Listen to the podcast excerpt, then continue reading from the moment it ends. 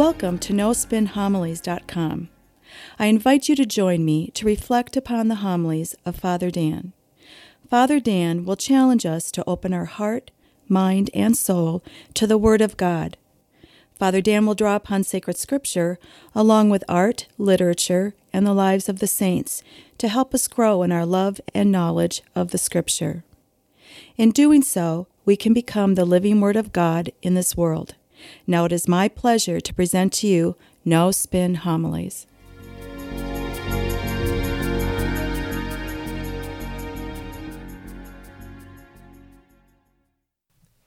In the gospel for this weekend, it opens up with Jesus making his way to Jerusalem. He's making his way towards his impending passion and death. Now he knows that. And now he begins to prepare his apostles for this tragedy. This is going to be shocking for the apostles, appalling. They're going to witness something that they never thought, never imaginable, seeing Jesus Christ dying on a cross. The apostles believe that Jesus truly is the Son of God, and yet they're going to witness something that is just horribly awful Him dying on the cross. See, Jesus knows this. So he's got to prepare them. He's got to make them aware of what's going to happen. Now, he gives them this parable the parable of the king who gives a feast for his son at a wedding. Now, it's interesting. This parable, it talks about God, God's persistence in inviting us into a life and loving relationship. And yet, this parable is also, or can be, deeply personal to us. For centuries on end, God has invited people to us, and people have either accepted that invitation or rejected it. And it continues on in our day and age. The invitation continues to go out from God to enter into a life and loving relationship with Him, to practice a faith. And yet, we all know people in our families, maybe friends, coworkers, neighbors, they are Catholics, but they no longer practice the faith. They no longer attend Mass on a regular basis. And so it perplexes us. Why don't these people come to Mass? Why don't they practice the faith? In fact, just a few years ago, a Pew Research poll came out, and it says now that just here in the United States, 75% of all Catholics no longer practice a faith. They no longer come to Mass. So it begs the question why? Why is that? Well, I'm sure there are many reasons.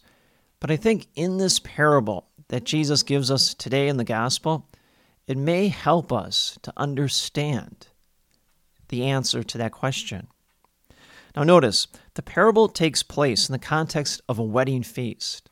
Well, why is that? Well, because Jesus himself embodies the wedding between humanity and divinity. Jesus brings those two unions together. More to it, Jesus always refers to himself as the groom. We, the church, are the bride, wedded to Christ. See, that's the level of intimacy that God desires for us all. And most of us have been to weddings at some point in time in our life. We know it's a very joyous occasion. There's music and there's food and there's dancing and there's a lot of happiness. Well, Jesus is trying to teach us that our communion with God should be one or a source of joy always.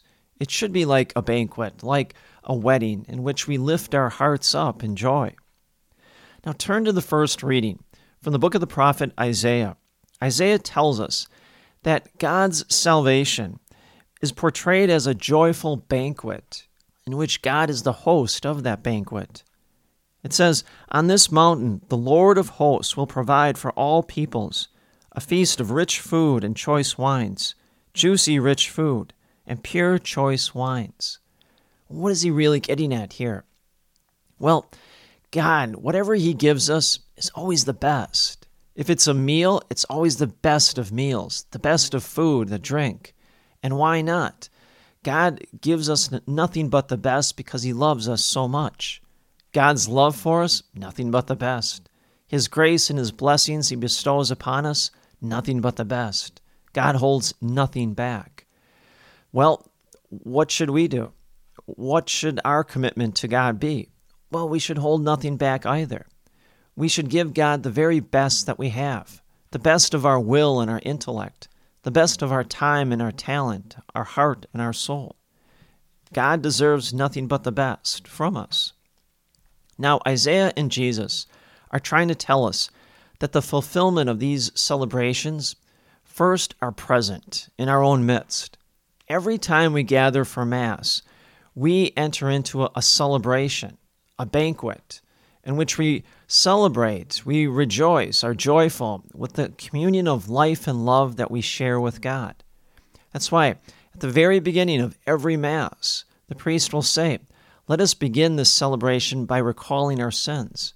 And then we launch into the Confiteor. The liturgy, the Mass that we have, is considered a celebration. That's why we sing songs. Actually, we raise our voices up in praise of God with our prayers because it is a joyful banquet, and is one in which we receive a meal that is unlike any other in this world. It comes from heaven, the world to come.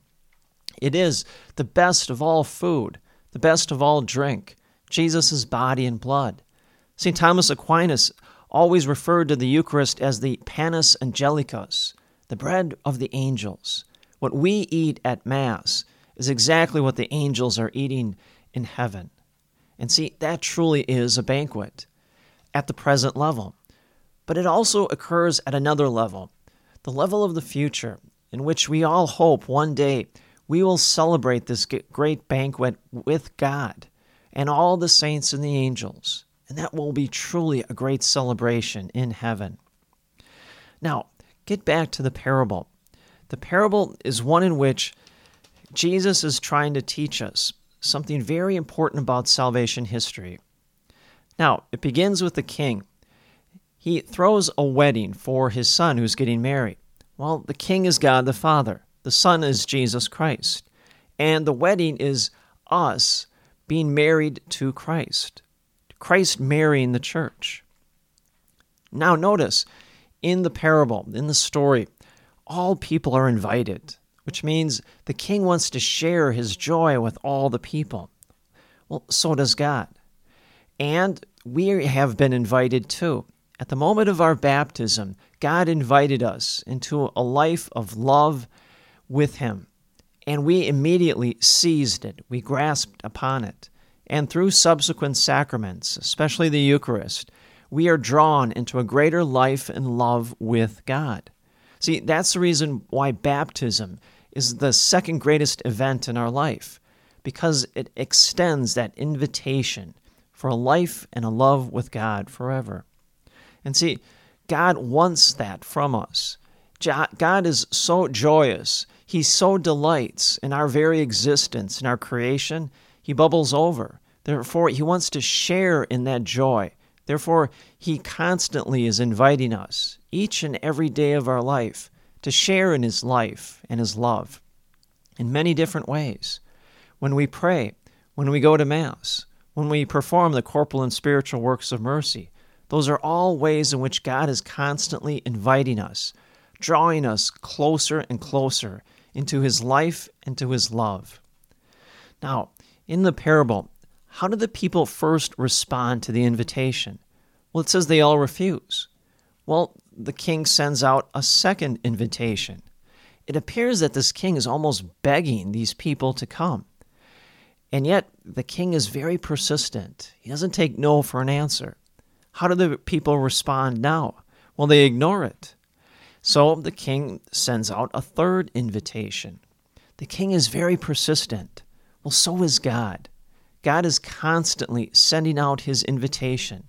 His invitation just doesn't come once at baptism, take it or leave it. No, it comes every day of our life. Again, God wants to share his delight that he has in us, with us. So it begs the question why do these people in this parable refuse this invitation to go to a wedding? Well, it's the same reason why people refuse to believe in God. Throughout salvation history, Jesus is teaching us, and the apostles. For centuries and centuries, God has sent out invitations to people, inviting them into a life and love with God. Some people have accepted it, like the apostles, and other people have refused it to the extent of nailing Jesus and crucifying him on a tree. Well, Jesus is trying to teach the apostles and prepare them just for that, and also for us, as we maybe have family members, friends, coworkers that now have no longer accepted the invitation, no longer practice the faith or go to Mass. Now, in the parable, the king sends, you know, invitation after invitation with servants. Well, so does God. God sends his servants too. The first of them being the prophets Isaiah, Jeremiah, Ezekiel. They had the same message. God is inviting us all into a life and a love with God. And yet, some people accepted it, others rejected it. Finally, he sends his only son. Jesus has the exact same message.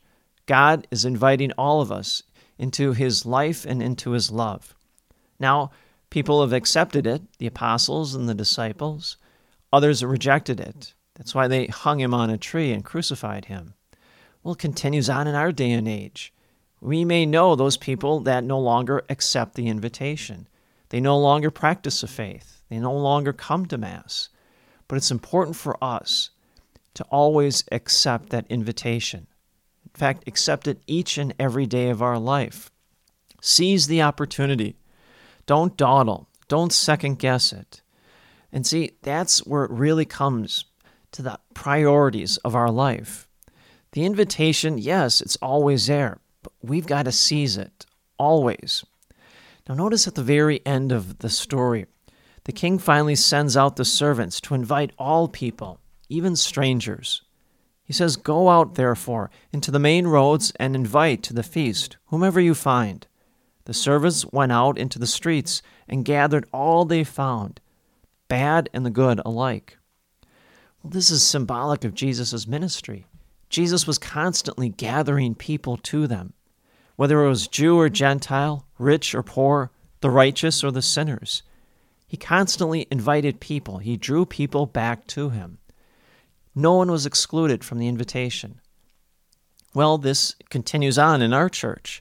This is why we embrace evangelization to welcome people, especially those Catholics that have drifted away from the church.